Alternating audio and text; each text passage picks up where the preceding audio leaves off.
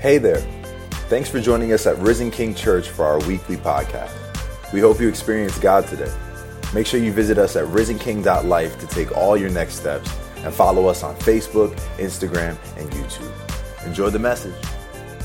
We're studying together uh, the, the parables of Jesus, and we come to a parable that he tells in Luke chapter 13. Um, as a pastor, uh, people find out that I'm a pastor. I guess they think I'm a relig- uh, professional religious person. So, so they often ask me these questions, or, or they give me opinions. And one of them that I get quite often is, is, is I love Jesus, but I hate Christianity. Or I love Jesus and I hate the, hate the church. And they, they often say things to me like, if people would just follow the teachings of Jesus. And what I, what I, it, it, there's some truth to that, but what I, what I realize is they've never really read or studied the teaching of Jesus. Because if you really study what Jesus has to say, you're going to hate Jesus. And this parable today, some of you are going to wish that you had left after the cute dedication. because this is one of those where Jesus is just kind of going to do the unexpected here. Um, what has happened is some tragedy has taken place, and they ask Jesus to comment on it, and he gives them a parable. So we're going to read this together. Uh, this is Luke chapter 13. I like it when you read the Word of God out loud as a church, so let's read His Word together. There was some present at that very time who told him about the Galileans whose blood Pilate had mingled with their sacrifices. And he answered them, Do you think that these Galileans were worse sinners than all the other Galileans because they suffered in this way? No, I tell you, but unless you repent, you will all likewise perish. Or those 18 on whom the tower in Siloam fell and killed them. Do you think that they were worse offenders than all the others who lived in Jerusalem? No, I tell you, but unless you repent, you will all likewise perish. And he told this parable A man had a fig tree planted in his vineyard, and he came seeking fruit on it and found none. And he said to the vine dresser, Look, for three years now I have come seeking fruit on this fig tree, and I find none. Cut it down. Why should it use up the ground? And he answered him, Sir, let it alone this year also, until I dig around it and put on manure. Then, if it should bear fruit next year, well and good. But if not, you can cut it down. Now, one of my favorite uh, persons or heroes of the, of the faith of the past is an 18th century preacher by the name of George Whitefield. And George Whitefield preached both in England and here in the United States and he preached a message of repentance wherever he went. And people were greatly convicted by his message. Uh, his voice was the most unusual voice that probably has ever been heard. Benjamin Franklin once measured that Whitefield's voice could be heard by 30,000 people without amplification. So the upper class, both in the States which were the colonies at that time, and in England hated George Whitefield. And they, they despised him, they despised his message. So there came about a, a time when, at an upper class party, a little one of the sons of the, of the host could mimic George Whitefield. And so uh, Whitefield's voice, so distinctive, this little boy could perfectly imitate. And so, as a parlor trick, he, he got before the whole party and he said, Unless you repent, you will perish. Well, it ended the party because the Holy Spirit fell in anointing on this little boy's mimic, and nobody could withstand it. And they had this sense of eternity hit them, and they, they left their drinking and their dancing, and they went home and some of them found the Lord. You see, when Jesus begins to speak to your heart, he speaks about repentance, change. And when he does so, it kind of interrupts everything. and even disrupts everything. So, this is what happened in this story is that he kind of messed up their party. What we have is we have two groups of people. You have a group with Jesus who are coming into Jerusalem, and you have a group coming out of Jerusalem. They recognize that they're all Galileans. Galileans had an accent, kind of like the Bronx, and uh, people could recognize them when they, when they were, were coming and going. And so they interrupt Jesus and they say to Jesus, Have you heard the news? Now, this, this helps you to understand that people have always been the same. People have always loved tragedy. Have you ever noticed you'll be on the highway and everything is stalled and there's no accident on your side, but everybody's looking to see if there's blood in the accident on the other side? And they're trying to see how much damage and everything's going on, and you get past the accident and it's clear sailing. People love to watch tragedy. And so this is the case in this story is the, these Galileans are come out, coming out of the city. They see other Galileans and they say, Have you heard the news? Pontius Pilate took some Galileans, some fellow you know, countrymen. He took some of these fellow countrymen, and all they were doing was giving their sacrifice to the Lord, and he chose to kill them and mingle their blood with their sacrifices. And their expectation is that Jesus is going to answer them according to the way they're already feeling and the way that they're already, you know, uh, bending towards this kind of anger and how can he possibly do this to our people? And so Jesus understands that there's a question underlying what their news is. And the question is this why has this happened to these people? basically, it's this question that many of us ask. It's why do bad things happen to good people? And so they're expecting that Jesus is going to give an answer that's going to satisfy them, that's somehow going to make them feel safe again, that's going to make sense out of suffering. And so they even ask this question Did this happen to them because of some sin in their life or some worse sin in their life than the sin that's in my life? And so Jesus really attacks their assumptions and their false beliefs. And he actually goes after their worldview. Jesus says to them, were, there, were the workers, not only were these Galileans, but he says, were the workers more sinful than when a tower fell on them? Basically, he's going after this sort of tendency of people to believe, well, if there really is a God, there would be no suffering in the world. And what Jesus is saying, if there's not a God, do you not understand that all the towers would fall? If there's not a God, there would be no restraint of suffering.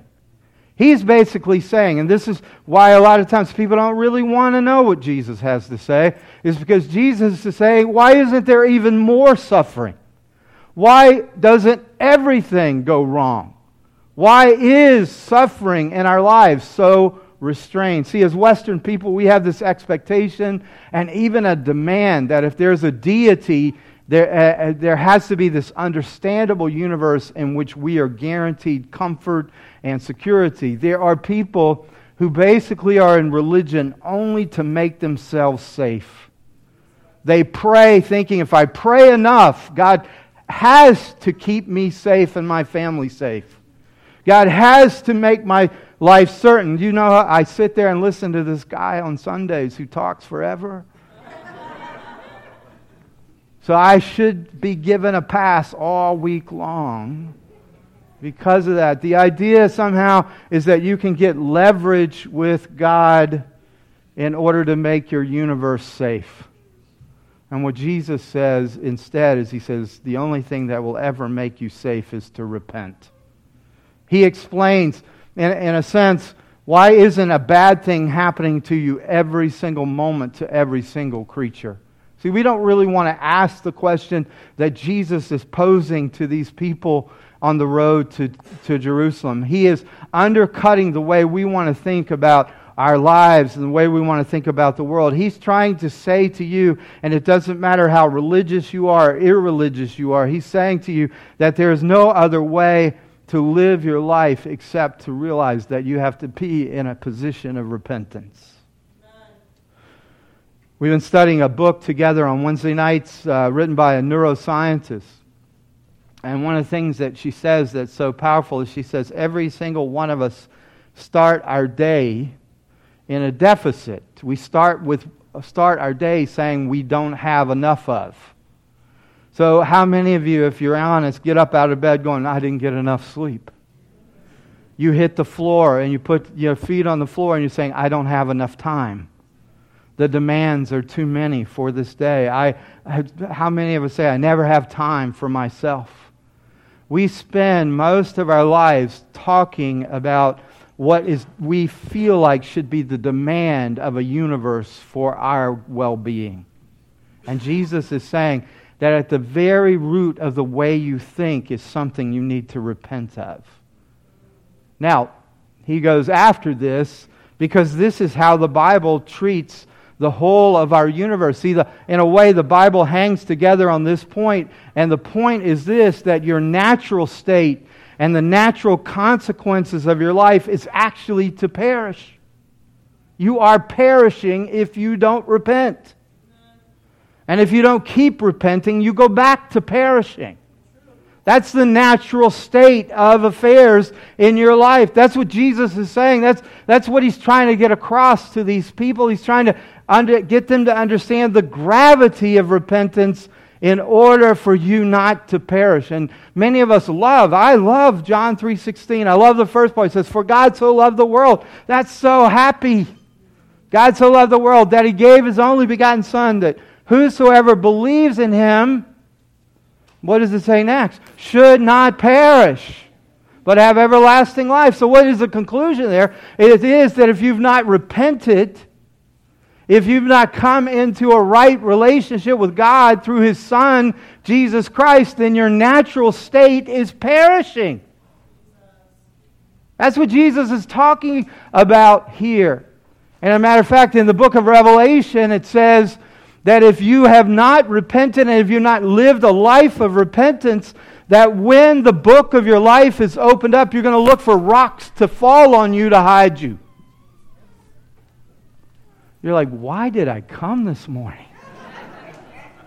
Some of you are looking for rocks right now to throw at me.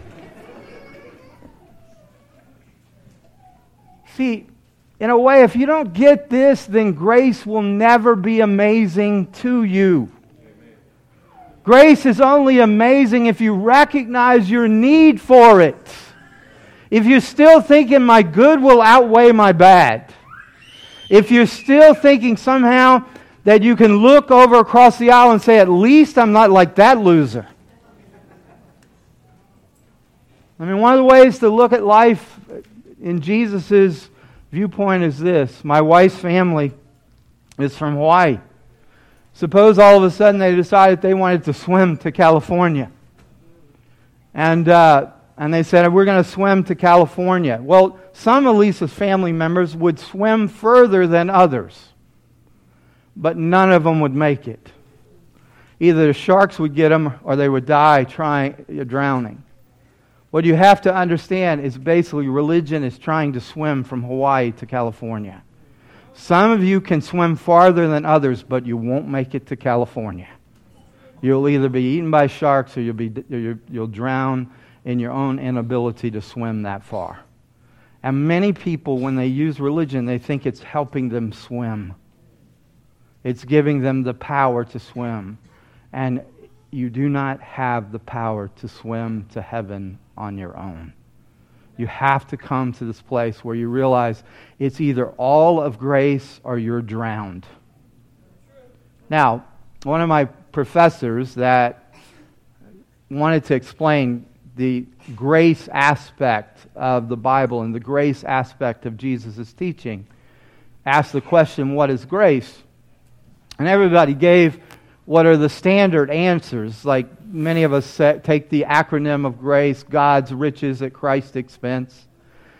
Some of us realize that grace is the unmerited favor of God. Sometimes we contrast it with mercy. Mercy is that, you, you, that what you deserve is restrained and you don't get what you deserve. And grace is you're given what you, you you haven't merited, what you haven't deserved. And those are all good answers. But this professor said, I want you to think of it in a, in a way that Jesus teaches. Anything outside of hell is grace.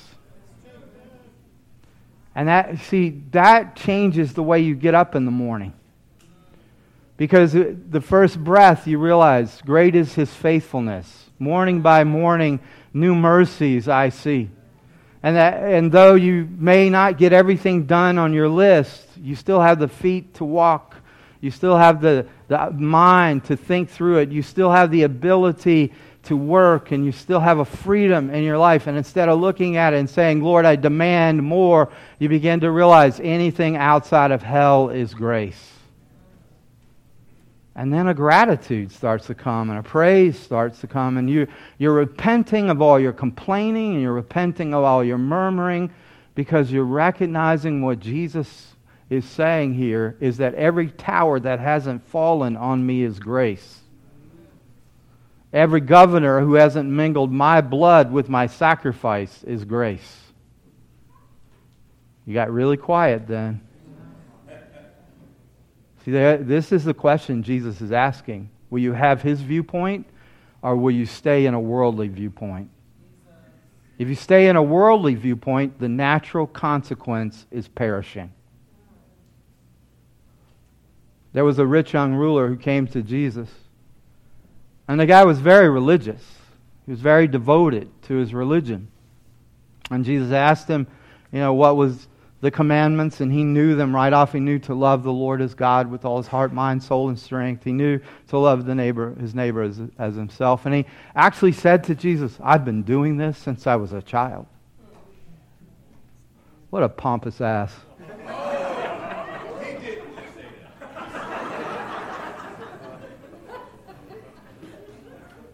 But Jesus knew he was a pompous ass. I'm using King James right now. That makes it all right. King James only. So here, Jesus goes right to the heart of things. He goes right to the heart of the issue.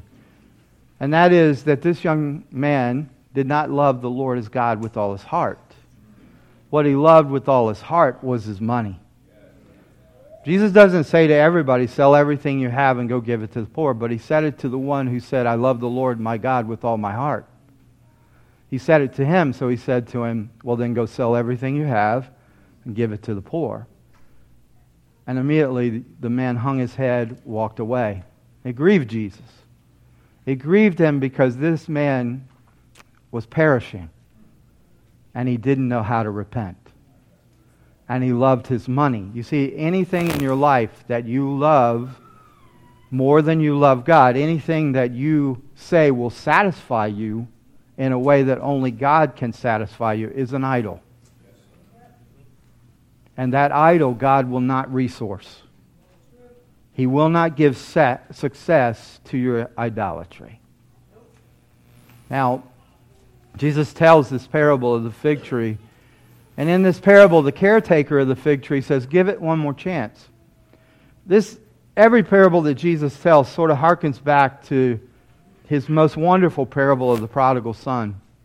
And it's in the prodigal son that we see Jesus' picture of repentance. And in this, in this repentance of the prodigal, once he has squandered the wealth of his father, and once he finds himself at, at his own bankruptcy in the pig pen, he says, I'm not worthy to be my father's son anymore. I'll go back as a servant. And he goes back and he, and he asks for forgiveness. And what happens instead of rebuke and condemnation, he actually meets the kindness of his father. And it's the kindness of his father that leads him to repentance. And what we see in Jesus' teaching, it is not the harshness of the Father, it's the kindness of the Father's house and the kindness of the Father's heart that leads us to repentance. But that doesn't make repentance easy. Repentance is actually a very hard thing. In Mere Christianity, C.S. Lewis says, asks this question Is Christianity hard or is it easy? And he says, Repentance is the hard part. He said it this way Repentance may, means unlearning all the self conceit and self will that we've been training ourselves into. It means killing a part of yourself, undergoing a kind of death. But then he also talks about how hard it is if you don't repent, because the fruit of repentance is sweet, whereas the fruit of unrepentance is perishing. It's always bitter.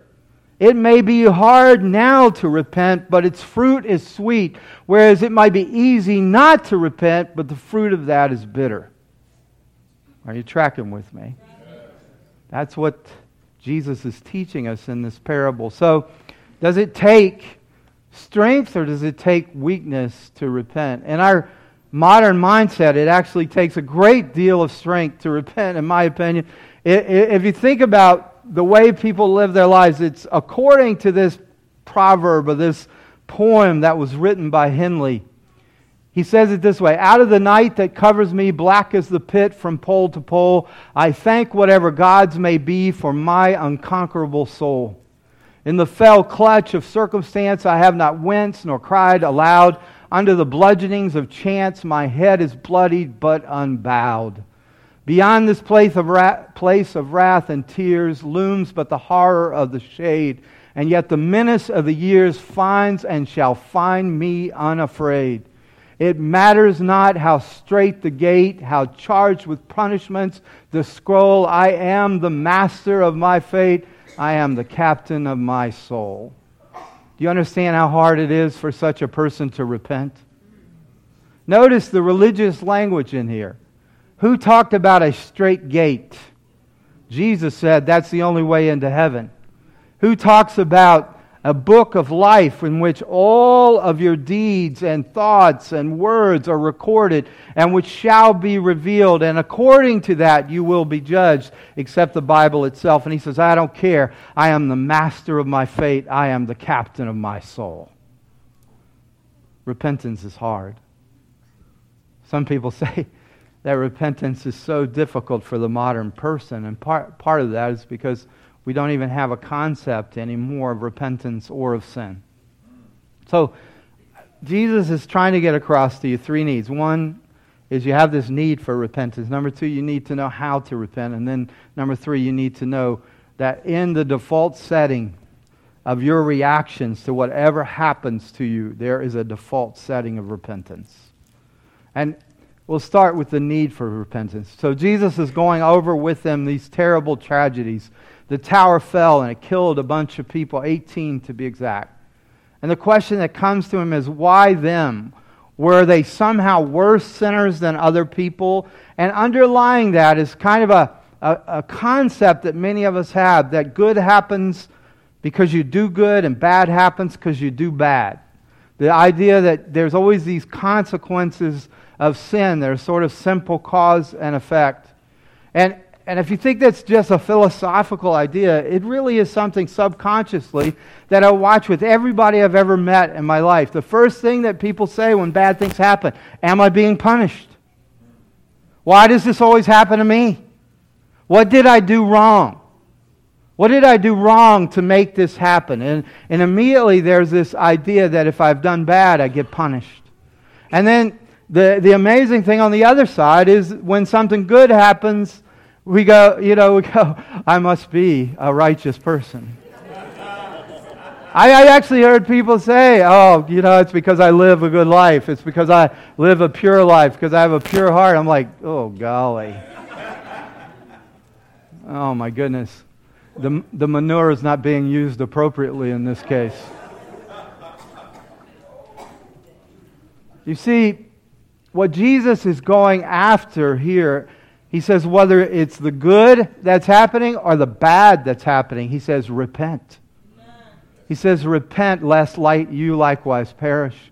See, what he's saying is the right response, whether it's in good times that's in your life or bad times that are in your life, if everything outside of hell is grace, then whether it's good or it's bad, it's the grace of God that is carrying you through so you do not perish. And what Romans 2 4 says, and I love Romans 2 4 because it says, Do you show contempt for the richness of his kindness? His kindness, Paul says, should lead to repentance. In other words, Paul is saying all things are designed to lead you to repentance. Repentance is so necessary. Luther said it is all of our life is repentance. Jesus' first message was repent. Jesus' first message that he gave to his disciples to send them out to preach was repent. When the Holy Spirit came in Acts 2 and the people were saying, What shall we do? And Peter said, Repent. Do you get it? It's pretty necessary. So, what is this repentance? Here's where people get into such trouble is they, they think that repentance is a form of self-hatred. It's a form of self-loathing or beating yourself up. All right, so I want you to take your righteous finger, not your bad finger. Your righteous finger, I want you to poke the person next to you, okay? And say this to them. Self loathing is not repentance. Beating yourself up, is not repentance. I'll do that for you.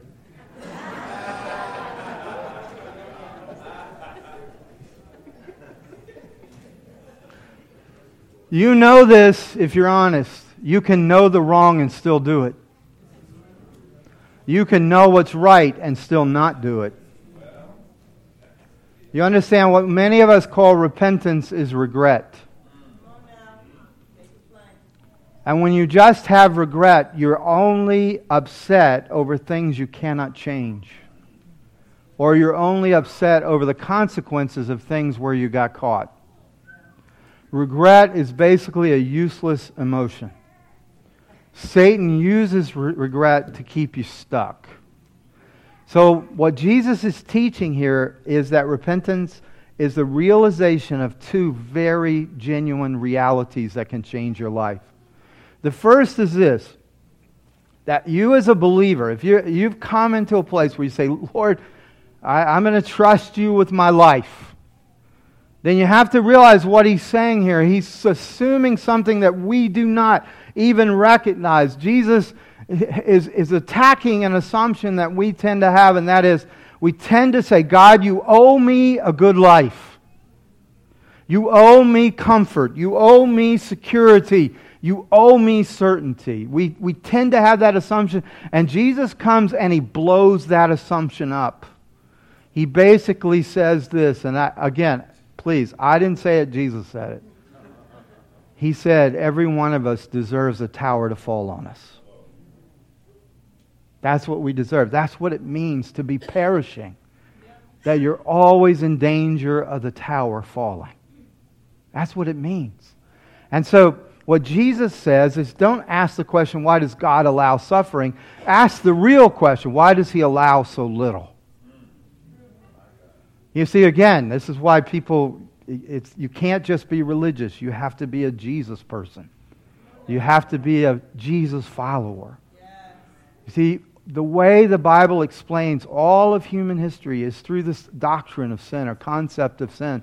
And the concept of sin is this is that human beings are naturally selfish. Now you know that about the person sitting next to you. Just realize it about yourself.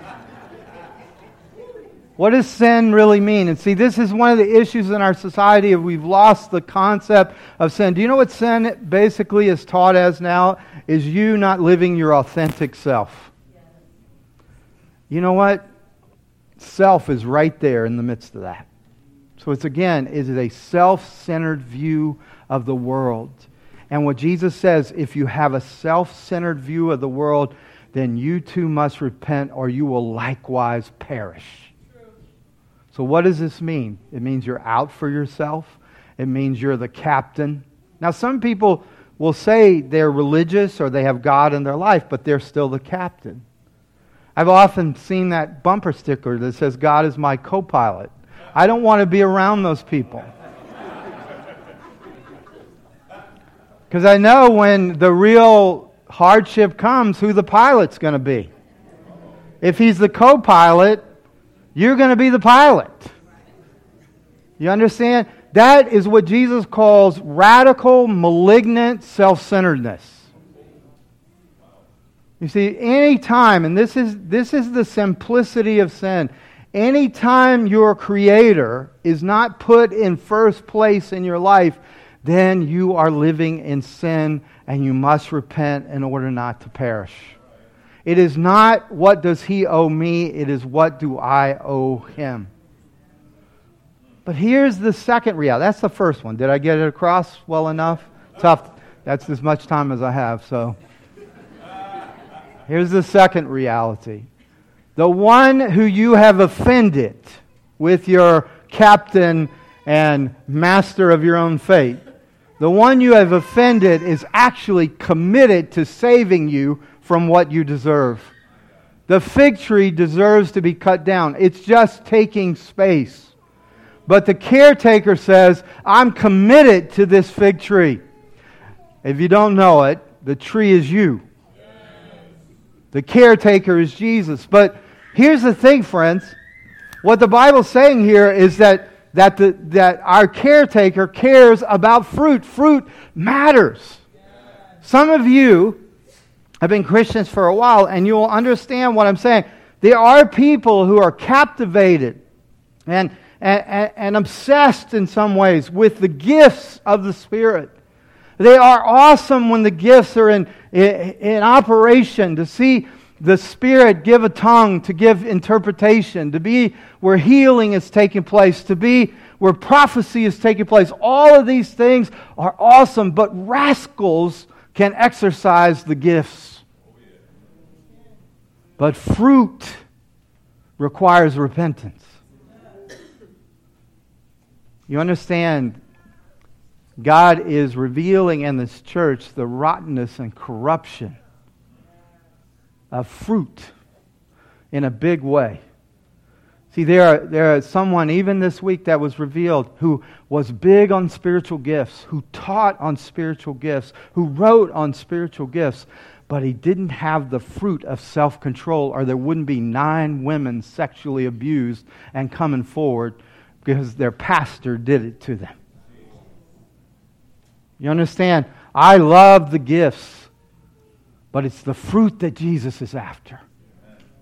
And the fruit is love and peace and patience and kindness, self control, all gentleness, all of these things. These cannot be produced in an unrepentant tree. And that tree is just taking up space. Now, you're, the caretaker is passionate about saving your tree. Notice, if you go back again to the prodigal and to the father, the prodigal comes and he wants to be a servant because it's better to be a servant than to be in the pig pen. But what happens is the father doesn't make him a servant. The father says, You're a son. But he had to take from the elder brother the riches and the wealth of the elder brother. You see, the ring he put on the younger brother's son was not the younger brother's ring, it was the older brother's ring. The robe that he put on the younger brother was the robe of the older brother. And in the story, in the natural way, this older brother said, What are you doing? He doesn't deserve it. How can you give him? And yet, what Jesus is teaching in the parable is this that until your repentance connects to the wealth of your older brother, then, then you're not really home yet.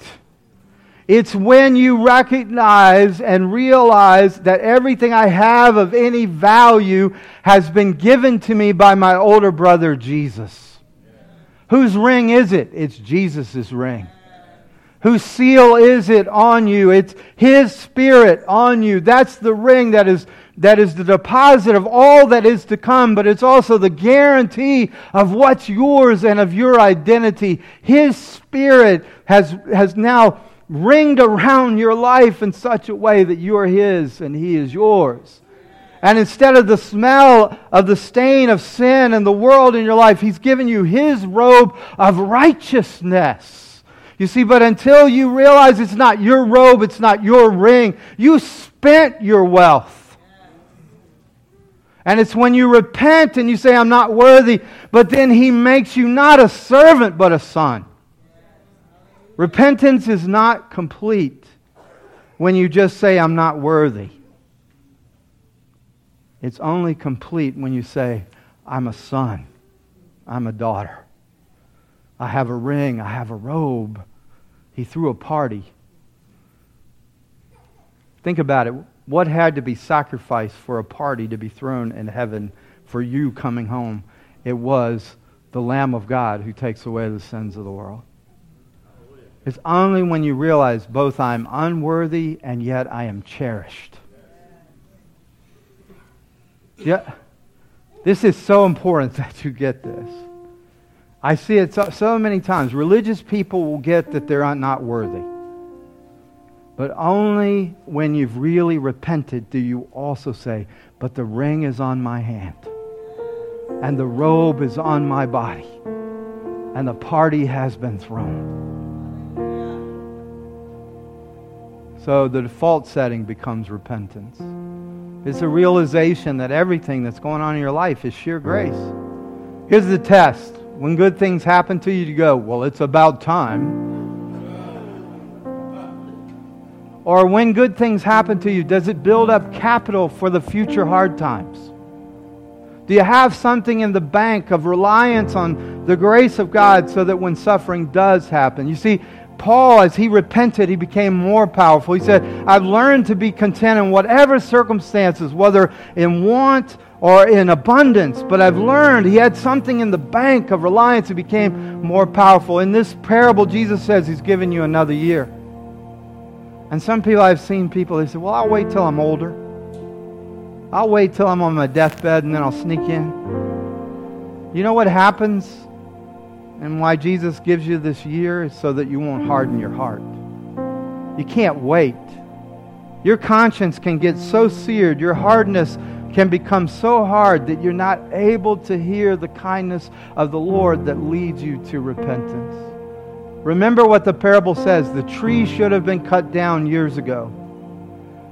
I love this, though. It means then, no matter how bad your record is, if you repent now, fruit will come. He says it this way in the scriptures the one who comes to Jesus will in no wise be cast out. An old theology book that I love says, No sin so small that it will not that it will escape judgment, but no sin so great that it cannot be repented of and escape judgment. Will you stand with me?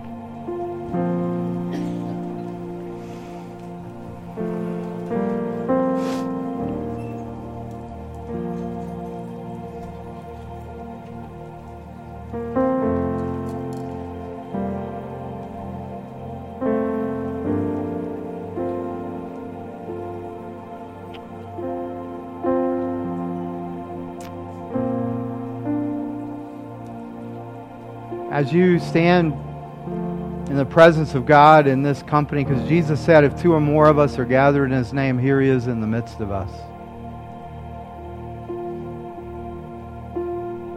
He's asking you in the same way he asked that rich young ruler, he's saying, What's your true treasure?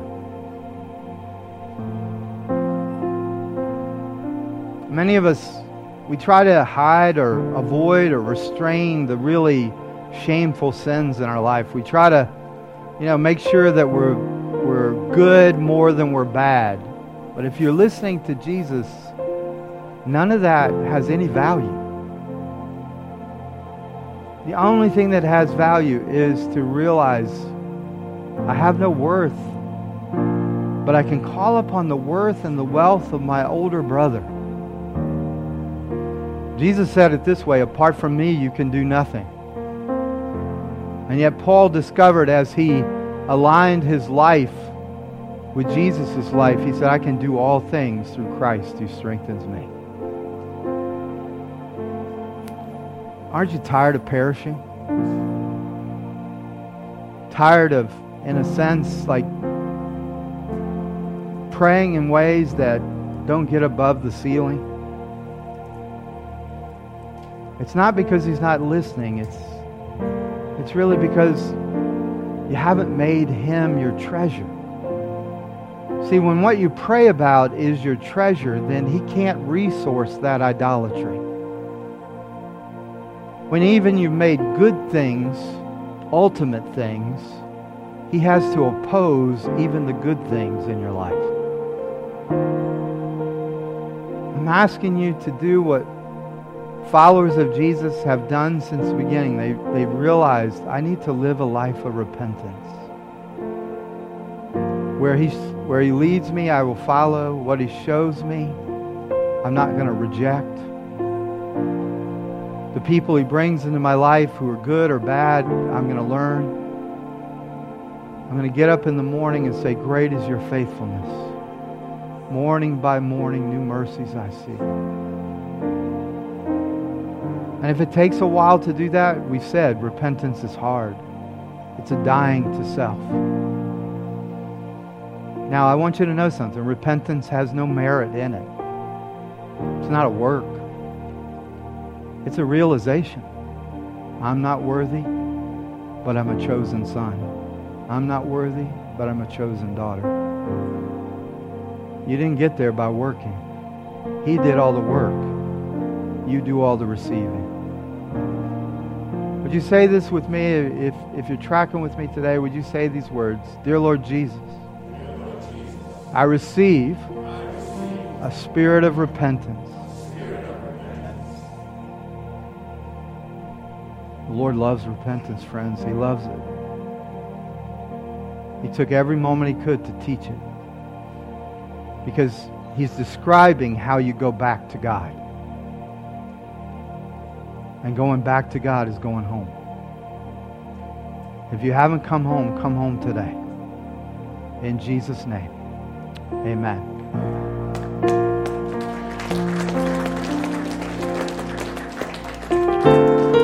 Share the love around with each other. God bless you. We'll see you next week.